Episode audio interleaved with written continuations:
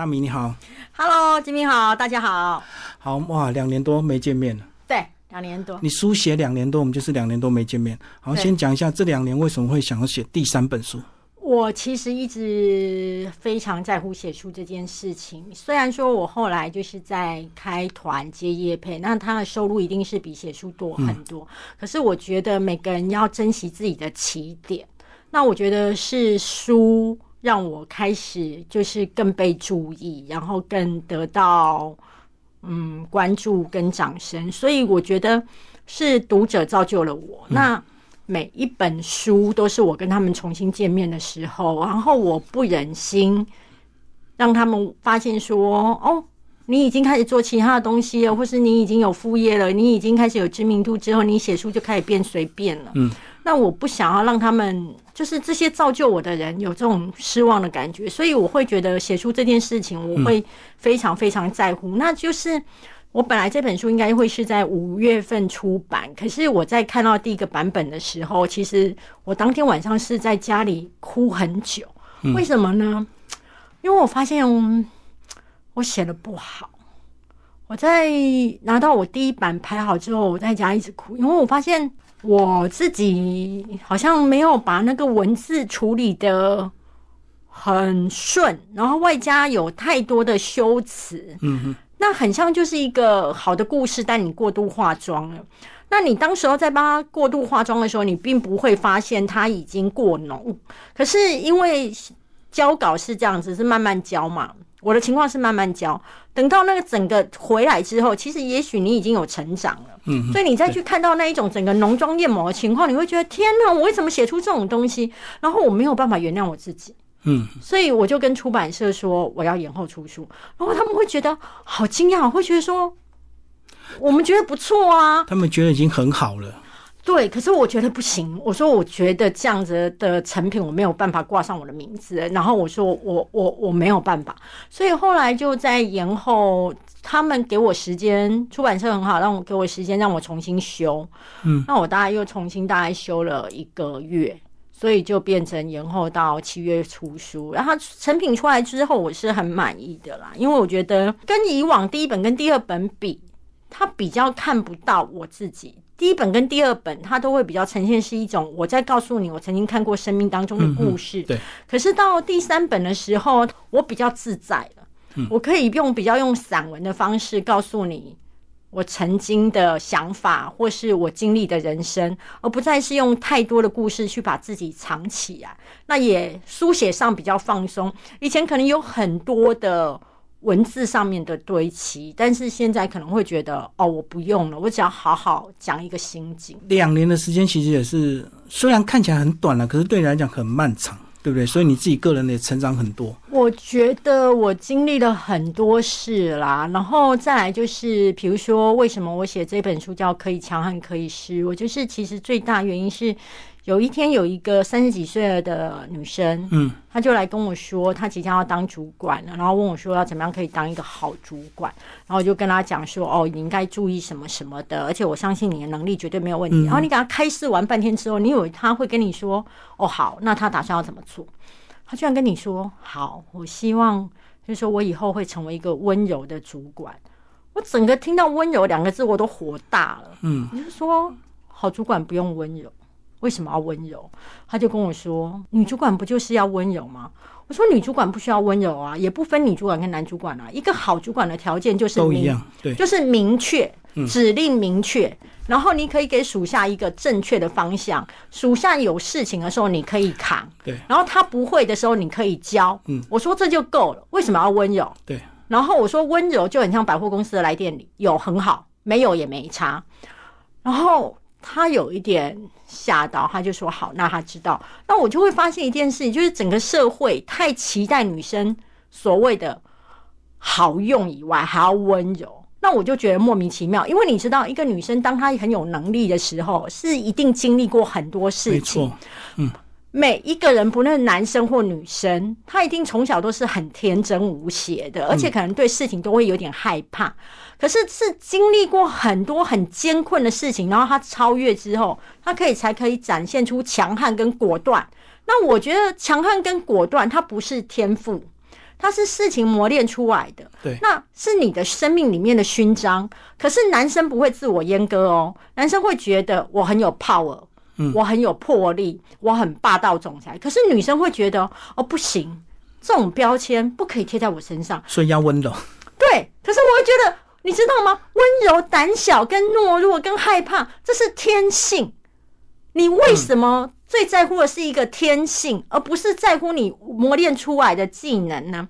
所以我才会写这本书，叫《可以强悍，也可以示弱》。但是我自己那时候在我们在讨论书名的时候，第一版是叫“可以示弱，也可以强悍”。嗯，那第一版的书名其实是比较黄大米的。为什么？因为我后来已经在职场上面，甚至在情场上面都变成一个很强悍的人。嗯，所以我已经不知道要如何示弱。但是后来我发现一件事情，像我这么强悍的人，懂得示弱，其实会让一切事情比较顺一点。强悍我已经实在太厉害了，争取东西我已经太厉害了，谈判我已经太厉害了。嗯嗯，可是如何在适当的时候说一下，给别人尊严，给别人面子，那是不容易的。但是对一般人、很多人而言，强悍是难的，示弱是简单的。嗯，所以后来我们是为了考量到鼓励读者群可以活出更好的自己，所以才把书名整个颠倒，变成是可以强悍，也可以示弱，而不是像我这么强悍的人就要学示弱。所以两个字稍微颠倒一下，这个意义完全不同。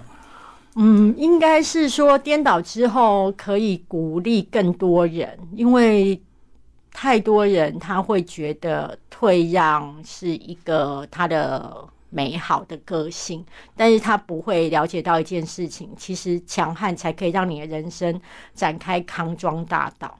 嗯，很多时候该争取、该据理力争的时候，都应该要先强悍。当你强悍到一个程度的时候，适当的示弱反而会让对方稍微疏解，然后有点减缓压力。对对对，没错没错没错没错。所以这也是你这两年的心境，因为过去你都一直强悍在对抗整个职场。哦，对，因为我觉得我最这两年之所以心境会来到这么舒服哦，而且我觉得包含那个气质跟很跟态度都变得温和一点哦，是因为我转换了职场，我后来去辅仁大学当公共事务室的执行长。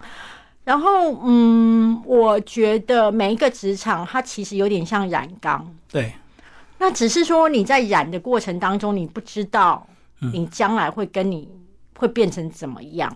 可是你跳到另外一缸的时候，你会发现你跟人家颜色都不一样。就是我是一个这么剽悍的人，然后以及我觉得我以前的职场大部分我是不太相信人性的，嗯，因为我觉得太多人会跟我说谎，受访者会跟我说谎，同事会跟我说谎，我的主管可能尔虞我诈的职场。对，因为我们是一个高度竞争性的职场，然后高度权力欲望的职场，然后高度优秀人才的职场。那在这样的职场上面，本来就是会比较尔虞我诈。可是等他去学校之后，我发现学校是一个比较和平，对，然后同事之间会互相帮忙，很和善的，很和善。就算有那一种小不和，你都会觉得有点像是小孩子的那一种小吵小闹。对，就是看在我们眼里都会觉得这有什么？比如说，我曾经看到我同事们很伤心，是因为为什么今天的便当？就是少了，为什么会没有吃到便当？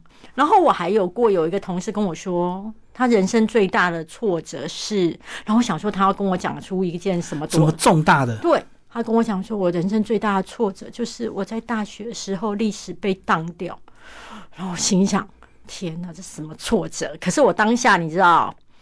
我是一个 social 卡，我就立刻说：“哦，我光从你这个挫折，我就知道你此生过得很幸福。”嗯，对，就是我的同事们都非常的善良，而且非常的愿意帮助别人。然后我在那边这样大概三年，哦，我真的把我整个个性啊磨练掉了，软化了很多。因为在那边是人人有饭吃。所以说不会有人把你弄到多严重，就是小吵小闹。对，而且我觉得啦，因为他们是天主教学校，嗯，他们有一些宗教的理念，对，所以他在乎的还有就是帮助别人跟传递爱。但是我在那边工作的时候，也看到了人情冷暖。我里面有一篇就讲写到说，其实他是在讲，就是你换了位置之后，别人对你的态度都会不一样。嗯，就是有一天我去找以前我新闻部的主管，他人后来到花莲，那我就好久跟他不见，我们就很开心聊天。他问我说，在学校工作好吗？我说还不错啊。我说你知道我那一天被记者大骂。他说：“记者为什么要骂你？”我说：“因为他说他想要采访一样东西，然后呃，为什么找不到受访？要说的是，我所有的资料都给他了。可是问题是，当我们那个受访单位不受访的时候，公关是没有办法的。然后他就大骂我，就是说为什么每次采访你们都这么艰难？”你们到底是为什么要这样呢？你们这样真的不行，然后就一直骂，然后我就一直道歉，跟我说对不起，对不起，对不起。然后我的以前新闻部的主管，他现在就是在花莲，就是家人之后没有工作，他就跟我说：“那他知道你是黄大米吗？”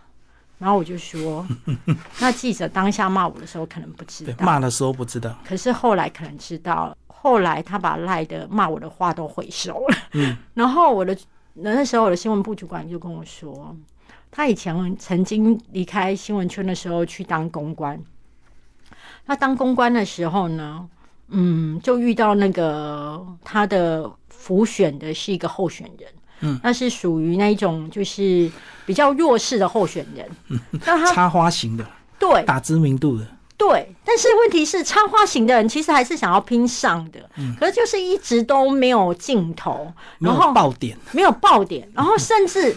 即便他想要骂对方，对方都不会理他。对啊，因为他不是咖，他不是咖，回应啊，他不会回应你。对，因为他觉得回应你是拉抬你，是赚让你赚到版面。对，就是小咖的候选人就没有。然后那时候他就请我们这个新闻部主管去当他的公关操盘手。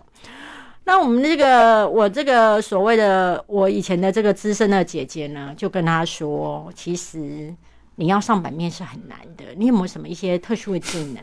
他就想了半天，就说我会跳火圈，跳火圈。对，然后之后我那姐姐说跳火圈，跳火圈的话，如果你会跳火圈，那版面就你的啊。不过我要提醒你，如果你跳得好，你可以讲说，就是我们现在是在就是夹缝中求生存，为了理念，嗯，然后就是。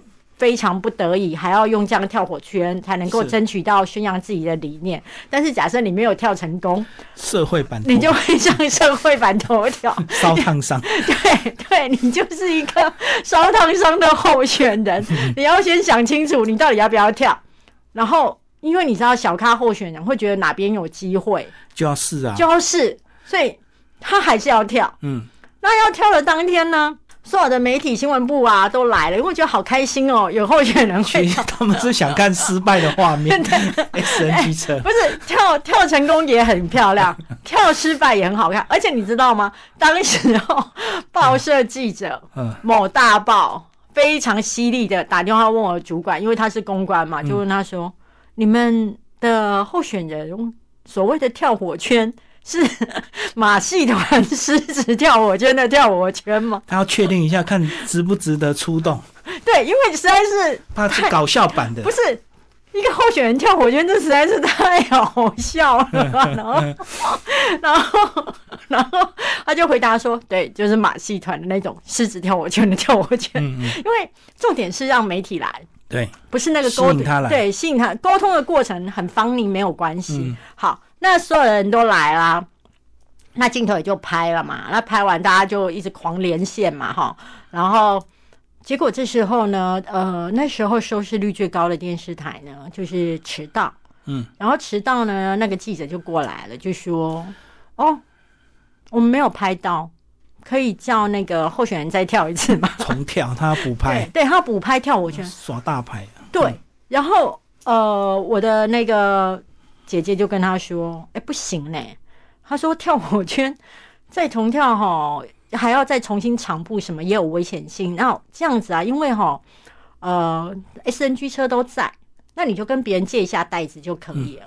然后那记者梅梅就大火，就火大，就说：我们是收视率最高的电视台，就是别人敲我们袋子，哪有我们去敲别人的袋子呢？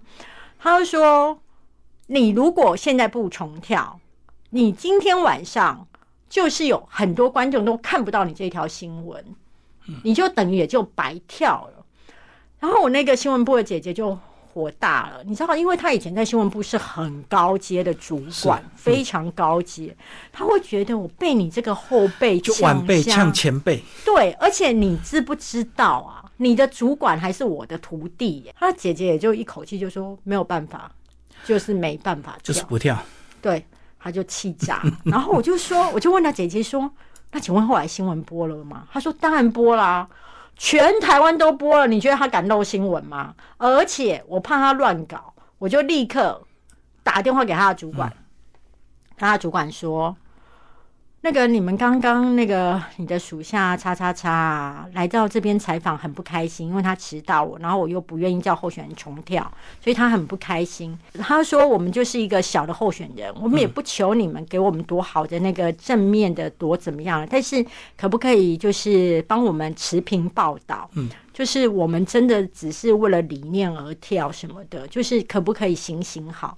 然后你知道，因为这个主管，这个新闻部的主管以前是这个姐姐的属下，就说啊，你不要那么客气啦，这没有问题呀。弦外之音。对，而且他听得懂北宋，然后就说，哎呀，那个记者不懂事，你放心，那稿子我会好好处理。会盯他。对，会盯他。好了，那稿子果然就是好好处理嘛，就是没有那一种就是。呃，记者太报复的歪斜的情况，可是到当天晚上，记者就打电话来给姐姐说：“哦，叉叉姐啊，哦，你以前在我们公司当过协理，当过主管，这你可以说啊，嗯，你干嘛不说呢？而且你如果觉得我哪边做不好，你可以讲啊。”然后他就说：“我主管啊，明天叫我还要去。”就是跑你们家的新闻，再追踪一个报道。对，还有就是我哪里做不好，你可以讲。你这样子不是在压新闻吗？然后我那个 姐姐也很火大，就跟我说：“对我就是在压新闻，嗯，我就是在干预新闻。”对，就是也跟他呛起来。然后他就说：“但因为我主管还是要我去跑，所以我明天还是要麻烦你喽。”可是呢，之后呢，这记者只要在任何场子碰到这个姐姐，都会去跟人家讲说：“哎呦，叉叉姐在哦，叉叉姐的那个新闻场子，我都好害怕哦，就是不停的酸。”对，那姐姐就告诉我说：“其实啊，我们过去当记者的时候，也可能是这个白木菜鸟，嗯嗯，就是这样的声势凌厉，这样的觉得别人要对我们服务周到。”可是等到有一天我们变成公关的角色，我们拿下那个头衔之后，我们什么都不是的时候，别人就是可以对我们大小声。那我们两个人的想法都是觉得没有关系，嗯，就是背后被这样呛下，或是被别人这样子觉得哦，你不是个咖都没有关系，而是。我们后来的人生都过着平静的日子、宁静的日子，我们再也不用那一种非常焦躁的在那边赶新闻。我觉得我们虽然失去了那个媒体的光环，但是我们赢得了人生。所以我这时候写这篇文章是要告诉大家说，其实很多时候你的诠释都是来自你的位置，对，然后以及你在对别人大小声的时候，你可能不知道他是谁。嗯，所以如果能够礼貌对别人，其实是在放自己一马，而不是在放别人一马。好，其实这边讲到说，你们后来是在一个很平淡的小面馆聊这个事情，就觉得说生活过得好惬意，不用像以前追新闻追的这么压迫，然后随时都很怕有什么重大新闻要出动，对不对？对，而且我觉得。为什么我们会在小面馆聊天？是因为我们以前两个人以前都是新闻部的主管的时候，都有很多人招待我们去那种吃一顿高级餐厅、高级餐厅或是一顿一万块的饭。可是我们当我们什么都不是的时候，我们两个约见面的时候，就是去 简单就好，对对，简单。而且重要的是，不是那一顿饭吃什么，而是这是我想见的朋友。对，然后我们可以。吃个阳春面啊，点个卤菜啊，然后互相讲一些很真心的话。那一顿饭对我们而言，才是真正的五米五星级跟米其林。可是以前别人因为我们的头衔招待我们的时候，其实是招待我们那个名片，招待我们名片上的头衔，名片上的公司。那我们常常在聊的都是公事，其实是食不知味的。所以我觉得。卸下那些虚名之后，沉淀下来的是自己的人生。嗯嗯嗯，所以你才会书名讲到说可以强悍也可以示弱。其实你自己要先达到一个境界之后，才能够慢慢退下来，可以从容了。你总不能人生还没成功到一个阶段，你就开始示弱，那就表示你真的没有努力过嘛。两种，嗯，我觉得你在一无所有的时候啊。示弱也是一个招，因为你一无所有的时候，比如说你刚毕业，或是你在职场上什么都不是的时候，你唯一最重要的才华就是态度好。嗯嗯，就是为了生存嘛。对你就是态度好。对。可是呢，等你到什么就是你能力都很有的时候，那你的强悍是为你在讨位置。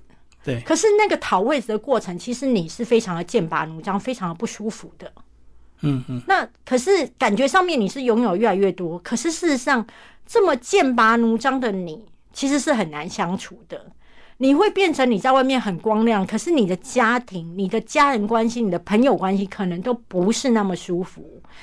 那等到你过了该拿职位该拿到之后，其实这个时候，我觉得真的是可以松一口气。不一定要在一直在往上爬了。我觉得成功这条路，它你要能够接受一件事情，它有一天会下来。对。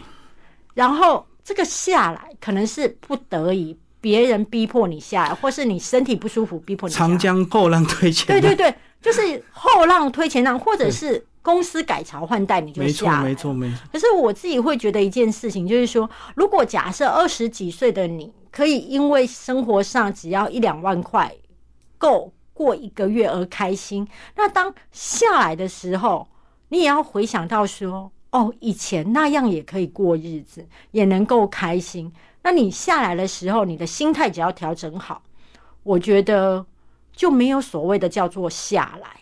嗯，所以你现在过着就算一个半退休的生活。对不对？哎，就一半自媒体就已经可以支撑到你本来的生活经济。那再就是做你喜欢的事，包括写书回馈一下当初喜欢你的粉丝，不要让他觉得说你变了初心，都一直在赚钱开团。对，那我自己会觉得是说，我现在也不至于到半退休。是虽然说我没有工作，我要说的是说我没有工作，我经历过几个时期。我很多人都说哦，退休退休。我突然发现一件事情，退休跟求职一样。嗯，它都是会让你有不适应的。我书里面有讲到，我有几次是被迫离职。嗯，那其中最尴尬的一次是，我那时候出书，然后开始上通告。那上通告开始有知名度之后，我被资遣，然后被资遣了，隔天去邮局寄信。然后还被 行员认出来，对行员跟我说啊，我昨天在新闻哇哇哇看过你，然后我当下真的觉得超囧的，你知道吗？他认出来我之后，我就再也不去那家邮局了，因为超尴尬，因为我那时候没工作。你如果说我还是很掐呀，就是锦上添花嘛。可是问题是，那个掐呀跟我内心没有工作的慌张，形成了一个强烈的明跟暗。对，就表面很光亮，可是内心那时候你是走入黑暗期。哎，对我很害怕，而且我那时候一直在想，说我到底要不要领失业给付？因为我那时候觉得领失业给付很丢脸。然后，可是我朋友都是一直告诉我说，失业给付就是你的保险金，你本来就对，不是你就应该要去领，那我就去领了。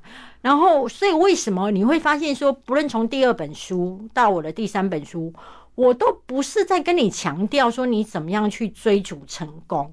我都强调是，你怎么样去面对职场上的挫折，或是突然被之前被离职，然后你的心境会怎么样？然后以及到你经历你开始不用上班，嗯，其实你一开始的心情也是会茫然的，对，因为你会发现很多人都说退休很好，但事实上你的生活会缩减到什么？只剩下便利商店跟早餐店，嗯。你每天会聊的就是大冰红茶，然后买一送一，赶快今天去买。对对对，就是你的生活会局限起来，局限。然后别人，你以前的同事聊不起来了，聊不起来。好，比如说我的好朋友施生辉，他跟我说，他之前之后以前嘛，他是在股票证券分析师的那个主管，他们大家都会有所谓的固定的聚会。嗯，他说他也没办法去那个聚会了。我说为什么？他就说。那个聚会大家是互相在交流，现在各个公司要买进什么，或是卖出哪张股票，是在交流这个资讯。他说我那时候都被资遣了，我已经没有资讯可以跟他们交流了，没有价值跟人家交换，人家就不找你了。对，大家就不找他了。所以你要知道一件事情，就是说。退休，大家都会跟你恭喜。可是，如果你在还没有退休之前，你没有开始培养你不是工作上的朋友，那以及不是工作的兴趣，嗯，那你会突然会觉得退休之后，你会觉得自己失去存在的价值。那很多时候，我都很鼓励大家开粉丝团，就是不管你要不要盈利，不管要不要大变大，最重要是开粉丝团后，你慢慢的经营起来的时候。不管规模大不大啦，就是有一个地方可以让你有人聊天嘛，找到自己存在的价值、存在感。对，而且你知道，这也可以预防失智啊，嗯嗯，是不是很好？就三不五时可以 po 文挨一下。对对对对然后人家跟你暗赞啊，所以我的意思是说，每一个就职或是离开，你都要知道一个心境，就是它都是一个需要调试的过程。嗯，那你现在的不舒服。不是真的不舒服，是因为你在重新适应一个温度。对，那你不要那么慌，嗯，你只要再找回自己的脚步就好了。嗯，对。而且我突然想到，有时候你现在不舒服是造就出别人的舒服，那你就释怀了，因为你太强，别人把你弄走，你不舒服，可是留下来人就会很舒服啊。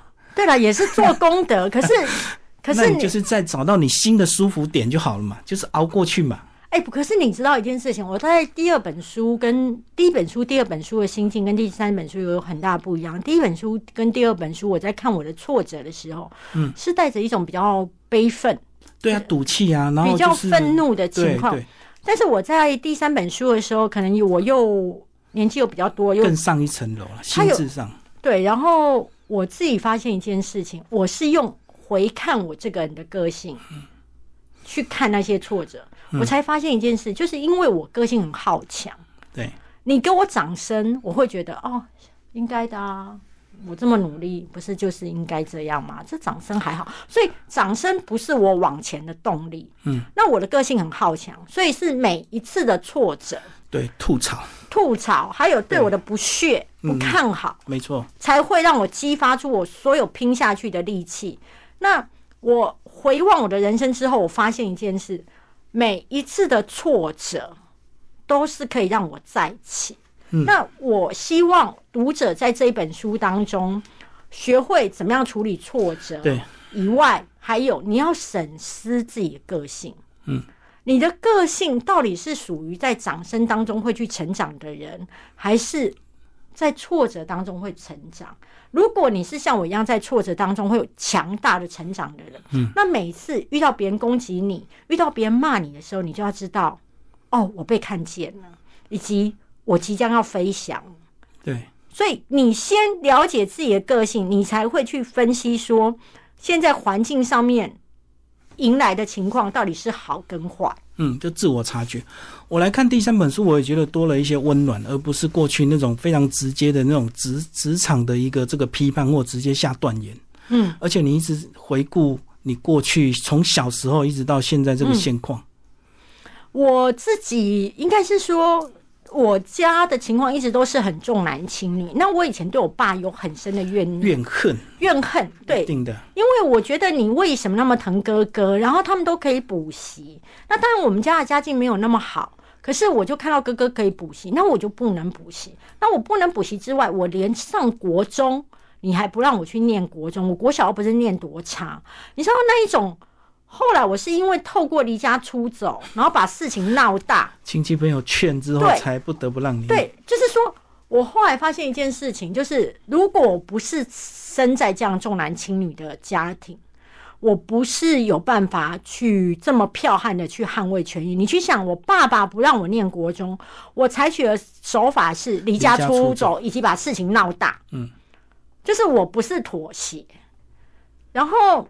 那我爸在亲戚的压力跟邻居的压力之下，就当然很多人就会说他不是嘛。没有，他就让我去念了，只好让你。可是你自己，我自己回头看一件事情，就是说我以前一直执着在他不爱我这件事。我现在回头看这件事情，我会觉得因为我爸爸就是受到了我们以前是嘉义的渔村，我知道。然后我们渔村当中的女生大部分都是国小一毕业就去加工区，嗯，所以他会觉得他女儿也应该就是国小毕业去加工区。那我有朋友跟我说：“哎、我算一算你的年纪，那时候国中已经是义务教育了。你爸爸这样做的话，不让你去念是违法。你爸爸应该只是在开玩笑。”我说：“我爸爸不是开玩笑。”没有，因为整个环境、整个村都是这样，就理所当然了。虽然那时候我们已经搬到高雄，因为我爸爸的生活是很封闭的，他没有办法察觉整个外部环境的改变，所以他会觉得他女儿应该还是国小毕业就应该加工区。可是那个对我而言是一个很大的创伤。但是在写这本书的时候，我重新再回望这一切的时候，我有更多的同理跟理解。第一个就是我爸爸他是受到整个大环境的大环境就是社会文化的影响，他不见得不爱他女儿，而是他认为女孩子就是这样，在他的观念。那所以我觉得我们都是一个受文化捆绑，所以才会很多时候女生觉得说，哦，我就要找一个男生要长得比我，就是要比我高，赚的比我多，为什么？那很多东西哪有一定要怎么样？对，所以你就了解那个社会文化捆绑的力量到底有多大。第二件事情就是说，我去回望我爸爸当时的经济条件，我爸爸其实他要养家是很困难的，嗯，他要养三个小孩，我妈妈就是去帮有钱人家帮佣，那我爸爸就是。平常去中钢，那时候的中钢待遇是不好的哦。以前早期的中钢的待遇是不好到是大家谁随时都可以去。我爸只有国小毕业哦，那时候外面的工作可能还比中钢好。那我爸的薪水是不好的，所以我爸在假日会去当工地的工人，然后会去洗对对，会去洗水塔。嗯，然后，所以就变成说，我们家真的是没有一个人是在吃白饭的，因为我哥哥他们国小的时候就要去帮人家洗家里的那个做清小清洁工，所以在这样子的家庭环境之下，他一定会想说，有个孩子可以早一点去赚钱，他可以在肩膀上面松一点。嗯嗯嗯，那我只看到我自己的辛苦，我没有去看到我爸爸的辛苦。还有一件事是后来我跟我大哥聊天，我才知道的是，我爸爸一直都很偏心我大哥。嗯，然后我后来我跟我二哥都念高中，就是嗯在求求学上面，哎，我大哥是念高职，然后后来去念二专之类的。然后有一次我跟我大哥聊天，其实你知道吗？即便我们是兄弟姐妹，其实我们是很少聊天的。嗯然后有一次我跟我大哥聊天的时候，我就问他说：“哎，你当时候为什么要去念高职啊？”我大哥就跟我说：“啊，就家里没钱啊，爸爸希望我赶快去工作，工作，高职毕业就可以去赚钱了。所以，我大哥其实是会念书的，可是那我我我不会知道我大哥的苦，但是我会觉得我很苦。哦，你那时候只看自己嘛，对，但是我没有去想到说，其实我爸爸是一本初衷，觉得说，只要哪一个孩子可以先出去赚点钱，嗯，生活压力就不会那么。我跟你讲，我们家那时候几乎我永远都看到我妈妈在借钱、欸、就是月初刚领到薪，我们家爸我爸爸跟妈妈刚领到钱的时候，会有有有好过日日子一点。然后我们我爸一天只给我妈两百块的买菜钱，嗯，然后还包含是我们这些小孩的那个去学校的生活，然后。我们家要勤俭到，我爸勤俭到，就是说，我们如果出去买个阳春面，十块、十五块以前的物价，我们是都要把它藏在肚子里面，然后拿进来，因为我爸爸会生气。他生气的是，你们为什么晚餐不吃饱？你们为什么要多花钱，花个十块、十五块去买吃的？你如果把晚餐吃饱，你们家就不用多花这个钱。所以对他而言，其实。我们的经济压力是很大的，然后你现在回头看，还有一件事就是说，所谓的重男轻女这件事情，两面刃啊。一个是说，它造就了我的强悍嘛，还有我的不服输嘛。还有一件事是说，我比较能够做我自己，比如说我在职业的选择上面，我的两个哥哥都听我爸爸妈妈的话，就去当公务人员。可是我就是会觉得，我就只想做我有兴趣的工作，我就想要做媒体圈啊。那你们怎样跟我讲？反正我已经习惯，我从小就习惯叛逆了，所以我并不觉得我一定要听你们的话。可是我哥哥他们习惯了乖巧，他们习惯了拿资源，所以他们会觉得听话很重要，所以他们的人生是顺着我爸爸妈妈的意思的。嗯，然后再来就是，我觉得有一个很大的收获是。小时候会觉得重男轻女是一件不好的，但是我自己现在的解套是说，我跟我的原生家庭就是缘分比较薄。对，那相对的，我的大哥、二哥跟我家里缘分比较深，所以呢，很多时候我们家呢出事的时候。他们两个呢？第一个要扛，他们也扛比较多，在时间上面。那因为现在我比较会赚钱，嗯，所以变成说金钱上我可能扛比较，我会去扛。可是，在时间上面、体力上面，是他们在陪爸爸妈妈看医生啊。那某种程度上，我就会觉得，哦，我这样的人生还蛮轻松的，就是都很公平啊。就是如果从小得到资源比较多的人，自然他事后。的这个付出努力就要比较多，那他要回报。对，那你资源少，你就会走出你自己的路嘛。对，所以我自己现在看就会觉得蛮开而且我为什么还蛮坚持写这一段，是因为我觉得重男轻女是，即便在这个时代都还有啊，都还有。而而女而很多重男轻女的女生，呃，被这样对待的女生，她其实那是一个伤痛。那我想写出来是告诉他们说，你可以用不同的视角去看这件事，而且搞不好你是老天祝福你，可以让你成为你自己，跟你拿到很大的自由。对，而且女生在职场上确实也比较吃亏啊，就是可能会结婚，可能会生小孩啊。对，公司知道你怀孕了之后，马上就 只想冷冻你，不想再培养你啊。怀孕生小孩的时候，会先看你请假的情况，嗯，然后呢，之后等你生下来之后，假设你还要往上爬，你就不太能够说你要为为了小孩请假，对，因为他会觉得你不好用，嗯。可是如果你想要往上爬，你就变成你要做成一个伪单亲，对，要牺牲了，就伪单身。就算是为了小孩要请假，你也不能把小孩挂在那个理由。嗯，所以我自己会觉得，你在职场上面，或者是你在家庭上面，到底你要什么东西，你要自己想清楚。想清楚之后。再去说，而不是永远都老老实实。就是我只是一个老实人，要当一个老实人很简单，但是要当一个聪明人就不容易。聪明的老实人很难，就是强悍还能够装示弱，就对。对，好，里面还有一段讲你的这个三十岁的爱情故事啊。哦，那个吃素的男，对对对，你那时候是对自己还没有很有信心，所以想要去洗个学历。我因为我是四星大学毕业嘛，然后因为我一直觉得我很机灵，然后也很努力，然后每个人在工作上面只要跟我接触过的人都会对我评价很好，因为我真的超卖力，而且我对于我主管的期待永远都不是达标，我永远都是做到超标。嗯，对，而且我永远都是职场红人。可是你知道吗？当你的学历不够出色的时候，没错。你要证明你很聪明，你要花十分的力气，甚至十二分。对。那后来我就会觉得，你在走跳社会，你就要看清楚社会的游戏规则。我就发现，其实当你有一张学历的时候，漂亮的学历的时候，这个社会就不会觉得你笨。嗯。那我就觉得好，那我要洗学历，这是第一点。我希望社会，我不用再跟社会解释我的智商。第二点是，我觉得以我的个性。我不是那一种会跟受访者有太多接近或是私底下往来的人，因为我大部分就是采访结束就采访结束就走了，不会有私交啦。呃，因为我会觉得公事公办，而且我很珍惜记者的身份。嗯，因为我不太会拿记者的身份去干嘛，所以我我会觉得那这样比较干净。所以那我的生活圈感觉上是可以接触到很多人。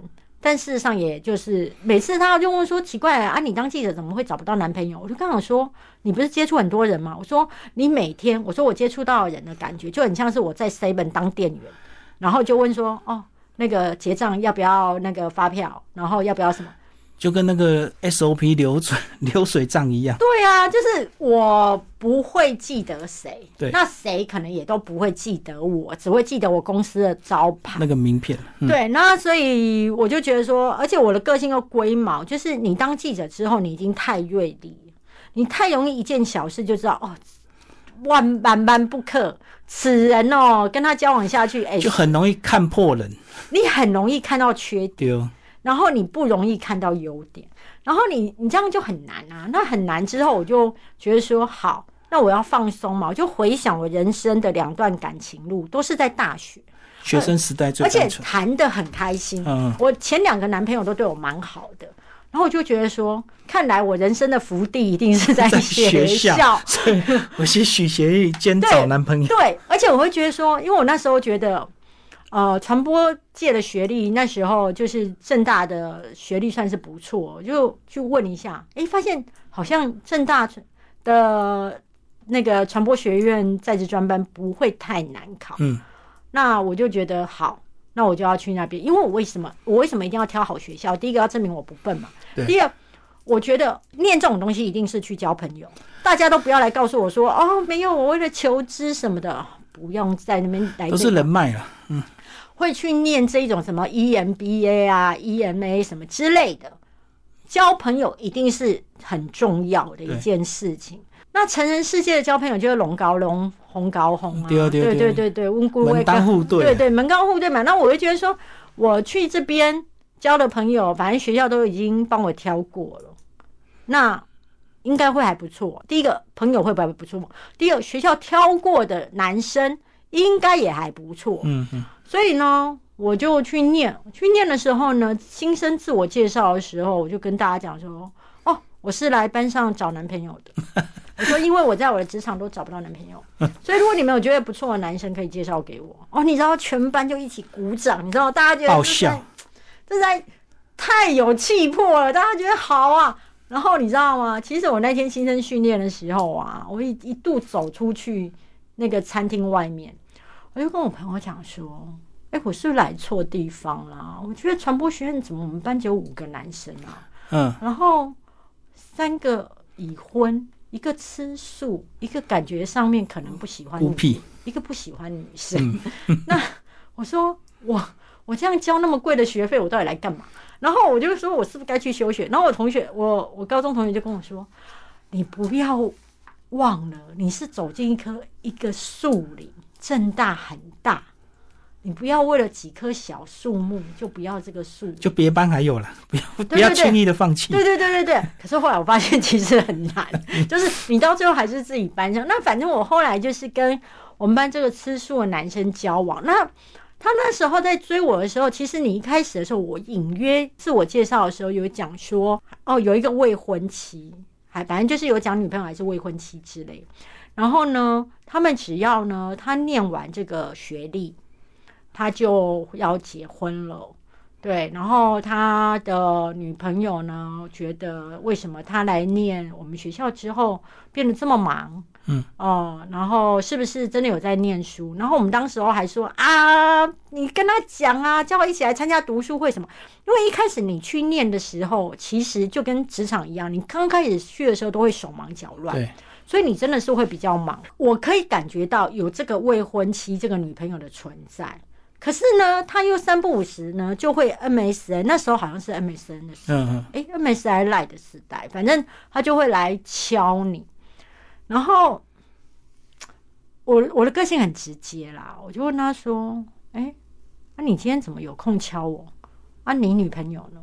他就跟我说：“哦，他出差出国，那就确定你有嘛。”嗯，那我就不太不太会鸟他，而且他可能就会问你说，因为我那时候有养狗，然后他有养，好像他有养猫还是什么，他就问我说：“哎、你觉得哈，那狗跟猫是可以相恋的吗？什么的？就是他会有很多释放出暗示性的话语。因为我以前哦，我前一段恋情，为什么我对于就是夺人所爱这件事情，其实我真的很不要，是因为我上一段恋情是被劈腿，嗯，那我了解被劈腿的痛，而且我很不喜欢我人生很复杂，所以我就跟他保持距离。可是跟他保持距离之后，哎、好像一阵子拉开了之后，后来他还是一直追，一直追之后，你后来有动心，因为他真的还蛮好笑的，就是个性上面是幽默的。然后我就跟他说，我没有办法跟你在一起，因为我没有办法跟一个有未婚妻的人、有女朋友的人在一起。我不喜欢介入别人的感情。我告诉你，他立刻声泪俱下，到最后还跪下来说：“我真的没有女朋友，我也没有未婚妻。”然后我就觉得，哎，那那前半年起或行上面逮起，嗯他就跟我说，这一切都是误会，这是一个梗。白痴啊！就是就是，对你现在听到会觉得很好笑啊。他就说，因为我是一个吃素的人，然后我为了避免大家一天到晚找我去吃荤的场合，所以我就必须拿出有未婚妻、有女朋友这件事情，然后说我要陪他，找借口就我就可以离开。嗯哼，他说：“我真的没有想到，我这一个假的事情会造成你跟我没有办法在一起，但我真的没有。然后你就被他骗了，” 然后就想说：“哦，好，那没有 OK 啊，就交往看看吧。哎，就交往看看。哎，你知道我的雷达超开的啊！嗯，我交往过程当中，我还是会觉得，怪怪的啦，就一定有一些迹象啦。对，你会觉得怪怪的。嗯，反正呢，后来我就很快的发现他有，你知道吗？我发现他有个过程也实在是，我真的觉得我太聪明了。就是我每次啊，那个晚上啊打电话给他，他都不会接。不方便讲电话，但是可以传讯息。对，然后你知道吗？他先不方便讲电话几次，他都会去外面再回电话。哦，然后我都觉得为什么你都在外面回？嗯哎、有一天呢，我又打电话给他，他这一次因为是比较晚，所以他没有去外面讲电话，他回了一个很长的讯息。我看到那个很长的讯息，我跟你讲，我非常的跳，你懂吗？我就也回他讯息，我就问他说：“你身边躺了谁嗯，就一句话戳破。？”然后他就不回。嗯，而且你们交往才一个月啊，很快啊。我们前后想，可是对我而言很伤心，是在于说，因为我跟我前一段恋情到这一段恋情中间空白了六年，那这六年当中有一些人都会介绍给我，我懂。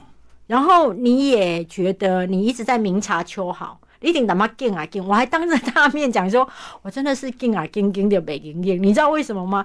我的北劲劲是在抓破他之前，是因为有一天好像是他生日，我帮他庆生吧，然后我我在新闻部很忙。就是我还特别，但因为我很想好好谈这段恋情，所以我那一天是特别请假，嗯，然后我还去挑礼物，因为我觉得你如果当天是要值班，你一定没办法好好陪他庆没错生。而且我还特别去订了一个大蛋糕送到他公司。为什么要订大蛋糕？因为要让他分给同事吃，嗯给面子。怎么为什么蛋糕都送到公司了，没有人打电话来感谢我呢？于是我打电话给他，他就跟我说：“哦，有啦有啦，蛋糕我收到，我现在不方便跟你讲话，我回去再跟你说。”我就想说，怎么会我特别这么精心送的蛋糕会变得这么不方便？就他来之后，我就问他说，到底发生什么事？他就跟我说，哦，因为我们是业务部，然后你送来那个蛋糕呢，我的主管很开心，就说以后所有的人呢都要比照跟你跟你一样，就是要送蛋糕来给大家，然后弄得大家压力很大。什么？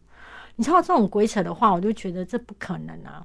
我就看着他说：“你告诉我，你到底有没有女朋友嗯，？”他就跟我说：“今天我生日，你现在是要吵架吗？” 然后他就跟我说：“我们现在可以先去吃个饭吗？”我说：“好，我们先去吃个饭。”那我们出去吃饭的时候，你知道他讲了一句什么吗？嗯，他说：“我们哈，他说你拿出一部分的钱，我拿出一部分的钱，我们开一个账户。”然后我就说要干嘛？我们那时候才刚交往没多久，嗯，我说要干嘛？他就跟我说，我们来成立一个恋爱基金。我说所以呢？他说以后我们出去玩干嘛，我们都用这个户头。这有什么差别？还不是两个人的钱？然后我就跟他说，我真的是劲啊劲劲点没劲劲。然后他就跟我说，你现在是后悔了吗？然后我就说，我们先去吃饭。你知道那个过程当中有太多让你觉得很夸张的事情了，还有过那一种，就是我记得他还跟我说，我觉得你这一招真的很狠。就是我送蛋糕这一招，我说我没有哪一招啊，他以为你在宣示主权呢。对我没有，我真的没有。他跟他女朋友同公司的，所以才会搞。我觉得应该是不止他女朋友，反正总之呢，你如果想要看我后来发生什么事，你可以看这本，可以强也可以试用。总之，他后来娶了别人，还不是未婚妻，就不是未婚妻，然后是第三个女人，对，是第三个同学，对，就是那个当中的复杂跟当中的。搞笑程度都已经让我觉得好了，三十几岁的事可以当笑话来写一写。对，而且你知道，我昨天我同学打电话给我，我同学看完我的书嘛，他就跟我说：“你到底要骂林叉叉多久？” 哦，他知道是哪一个人。我们班全班都知道，你知道那就是很轰动轰动上下界，因为等于说他瞬间换了三个女朋友，一个未婚妻，然后两个同班同学。对，你知道吗？是轰动全系，然后。好像因为这样，他的指导老师很不以为然，所以他后来都没有毕业。嗯，还好你没有跟他在一起，不然你现在就变素大米。我跟着他吃素吃十几年。我应该，我觉得我跟他在一起应该是会离婚了，因为我觉得我是一个很正派，而且我觉得我没有办法听到太多谎言。然后当时他欺骗了我之后，我就知道我们之间走不下去。嗯哼，对，因为你是个很单纯的人，而且你非常敏感哦，而且我雷达超开的，而且我就觉得你你在给我搞什么？所以有时候示弱是为了给你面子，不是你怎么找不到他的那个哦，我我太厉害，我觉得啦，在感情世界里面，诚实、诚信跟信任是很重要的基石。他因为你诚实、诚信，然后所以你们彼此之间的信任度可以牢不可破。可是。有一天，如果你打破了这个诚实，你们之间的信任从此就没有了。真的感情有时候真的 很难修补了。真的真的真的对，所以我会觉得你你要做什么事之前，如果你真的珍惜这个人，你要说谎之前，你最好三思。嗯，好，回到你的现在，所以你现在经营自媒体到了一个程度，是不是就觉得所谓的这个学历什么？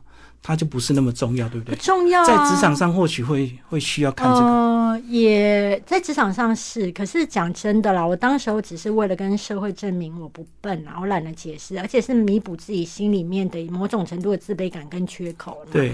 那你说我那时候在新闻部的情况，其实讲真的啦，我的实力也已经证明了。嗯。那只是你自己会觉得再多就一个学历的话是。多弥补一个可能，比如说有一天你假设要转到企业或什么之类，嗯，有一个可能别人要重新帮你打分数的时候，可以把那个分数漂亮一点而已。现在就完全不在乎了，不在乎啊！而且大米每天躲在他的新家都不出门啊！对对对，因为我 讲一下你的新家，我新家很舒服啊，因为嗯，就是刚好一个机缘，你一次拿下一笔钱就把它买下来。哦，我那时候钱不够。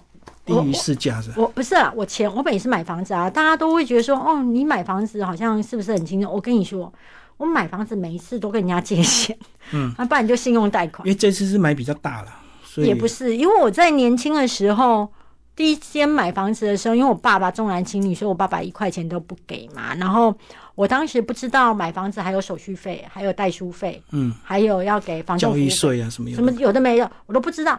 所以会变成说，我缺一笔钱，一小笔钱。那我那时候是跟我同学用五千一万去借出来，拼拼凑凑，对对，去去拼出来那个那个手续费。那我到这一次买房子的时候，我觉得我等于我是买一千八百六十万嘛，那我拿出两成要三百多万，嗯，那我当时手上就有一百多万。可是我这间房子，我那时候一见钟情，就是因为我看到它的露台，一见钟情，我就觉得。我怎么样都要买下来，所以我那时候跟房仲谈的条件，它是一个法拍再转出来的物件，嗯，它确实在取得上面，在贷款上有一点难度，对。那我当时不太那么了解，那我就跟房仲说，因为我知道他贷款上面有一点难度，加上我是合约上有一点问题，我就跟他说，这样好了，我不见得可以在你这个合约日期的时候可以把这个钱凑出。但是如果假设我没有在这个日期凑到，那你原屋主，你去跟他说，他的利息钱我来出。嗯，多一个月，我就是多一个月的利息钱给他。嗯，那那就变成说，很多时候如果你很喜欢一个东西，你就是要去跟他谈条件。嗯，那他想卖，啊，你想买，只是当中我们要怎么样去凑合出来？等于他等你，他不会损失啦，你会补贴他利息對对对。对对对对，然后后嗯来等于说，我知道我一定凑得到，可是我为了让买家可以安心一点，就是屋主可以安心一点，我希望能够在合约日期前就把钱都给他。嗯，所以我那时候就跟我朋友讲，我说：“哎、你可不可以调给我一百万？”嗯，然后我的朋友就好，是然后就也不止掉一百万啊，我觉得后来大概有掉到两百万吧。然后之后为什么我敢调钱这个东西呢？要我觉得各位在在听这段故事的时候要衡量一个能力，就是因为我知道我有很多货款，厂商要给我的钱，在未来几个月会陆续会进进来，对，我很确定那钱是陆续会进来。借钱也要有实力啊，你要很清楚自己。对，而且我有跟我朋友压，什么时候我一定会还。嗯，然后朋友一定都会跟你说不用，就是我不用你的利息钱什么，可是我还的时候，一定会给，我一定会给，对，我一定会多几万块。嗯那那个几万块是我的心意，我懂。虽然我只有借了一个月，但是我觉得那是我的心意。那我的朋友们都很善良，就是有点物以类聚嘛，所以我朋友都把我给他们那几万块的利息钱拿去捐做慈善。对，我懂。我自己会觉得是说，我要东西的时候非常有魄力。然后我觉得当中有一段跟朋友借钱当中的故事，也是有里面有写在这里，是说我的收入其实还不错，那我朋友们都知道，然后我朋友们也都知道我的人品。可是你说我很借得到每个朋友都借得到钱吗？其实没有的。当然每个人状况不同，第一个是说，人家可能这笔钱他有他自己要用的用途。对。再就是他平常跟你讲了他的有钱是碰轰的，嗯，他没有办法。是再来就是他可能有他的家人不会允许，所以我那时候也有调不到钱的情况。后来就是有两个朋友借我，那我在书里面有一篇叫做《允许朋友说不》，就是说每一个朋友他能帮助你的地方不一样，你不能够用他没有办法借钱给你，就认为他不是你的朋友。那个当下每个人的状况都不同，对，为什么呢？就比方说，我朋友会觉得，我有一个朋友，为什么我会写这一篇允许朋友说不是因为我有个朋友，他那时候生病住院嘛，住院，然后我我去照顾他，他就跟我抱怨说谁谁谁，他也跟他很好，都不能来照顾他。我就跟他说，你不能这样讲。我说今天是因为我的工作比较自由，嗯，所以我能够来照顾你。是我今天如果在新闻部，我也会成为你口中不够意思的朋友。你只会送两瓶基金过来，对，也没办法去赔啊，去住对院呐、所以你要知道一件事情，你不要用全方位的，比如说面面俱到、有情有义、随传随到、借钱什么之类，各方面都要满足才叫你的朋友。这样你会交不到朋友，而且你会觉得大家都很不够意思。嗯，唯有你能够。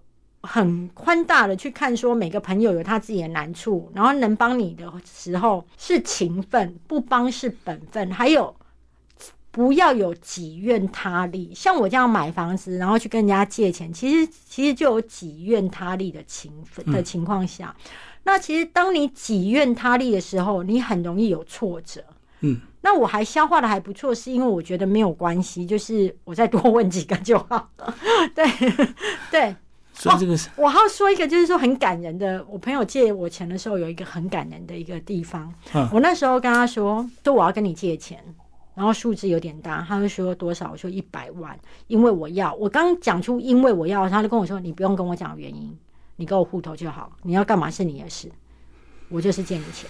哎这个就是你个人的品牌，哎大米你知道吗？他完全不想知道原因，用管你做什么，对，然后隔天立刻再户头一百万。嗯，对，那我真的非常感谢，我就跟他说，我以后的遗产会分你女儿。不是第三本卖不完的书全全部分给他吧？不是啊，不是啊，这一定会卖的很好，目前是第一名排还。不错，还不错其。实大米一直给自己压力啊，这个你对对对你做事情要做就一定很认真，不然你就是废在家里不出门。呃，一出手就是一定要吓死人那我种，觉得你都已经出书了，卖好自己的孩子，就很像你本分，是，本分，就很像你生了一个小孩，你会想用尽力气栽培他。所以，像我平常真的是蛮懒的啦，就是我真的是看交情在上节目，但是只要是通告期间，随便，通告拼命配合，但是平常一定要看交情，呃，不随便跑，呃，还有我感谢在第一本书发我通告的人，就是我，对对，我我真的我，因为我觉得因为我觉得自己在什么都不是的时候，别人愿意给我机会，嗯我都会记住。那包含我现在上节目，我也不是靠挑收视率大的，而是当时候曾经帮过，对，在我什么时候都不是的时候的电视节目发通告，我都会去。我知道，因为现在以你现在如果要上收视率更高的也是可以，只是你不想浪费时间，不想啊，因为我没有想要。其实我后来，因为我觉得开团或者是业配这样赚的钱已经够我用绰，绰有余。对，对然后我觉得更红或是更有知名度，只是在让自己的人生变艰难。那我觉得我现在这样子就好啊，把书卖好是我必须努力的。那你说更提高更多的知名度或赚更多的钱，我觉得我还好。对啊，前阵子都是黄大米怒呛谁谁谁，没有，哦，那个新闻搞了快一个月。没有，没有，没有，没有。没有好啦，谢谢大米为我们介绍，第三谢谢谢谢，谢谢，感谢。